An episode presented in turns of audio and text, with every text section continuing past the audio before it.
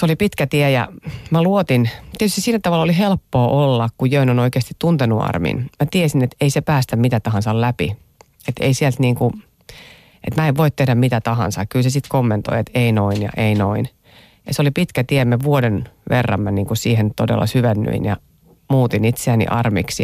Ja kyllä sitten kun me lähdettiin näyttelemään, niin sitten se oli mun, sitten se vastuu oli mulla. Ja Jön onneksi hyväksy sen. Oliko Jörnillä sitten joku agenda, jonka hän ehdottomasti halusi sun kautta tuoda armiin?